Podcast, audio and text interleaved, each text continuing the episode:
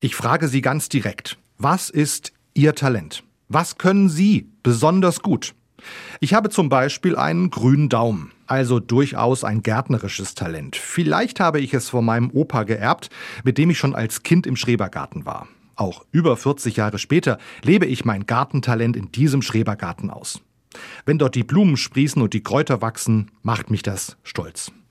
Wenn ich Ihnen von meinem Talent erzähle, merke ich, über eigene Talente, über gute Leistungen und Fähigkeiten zu sprechen, das kann beschämen und angeberisch wirken.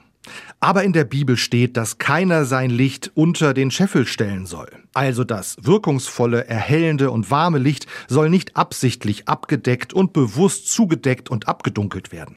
Heute an das eigene Talent zu denken, hat einen guten Grund. Seit 2011 steht der 25. März in Europa ganz im Zeichen der Talentförderung.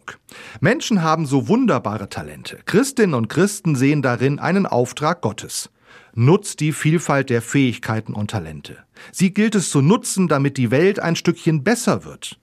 Wer hätte vor einem Jahr geglaubt, dass Wissenschaftler in nur wenigen Monaten einen Impfstoff gegen das Coronavirus entwickeln können? Sie haben ihr segensreiches Talent und ihren wissenschaftlichen Sachverstand angewendet. Was für segensreiche Talente. Auch Sie sind ein Teil dieser Talentvielfalt mit Ihren großen und kleinen Talenten. Klopfen Sie sich deshalb heute auf die Schulter. Freuen Sie sich an Ihren Fähigkeiten. Seien Sie stolz auf Ihr scheinbar noch so kleines Talent. Und nutzen Sie es, damit die Welt durch Sie ein kleines Stückchen besser werden kann.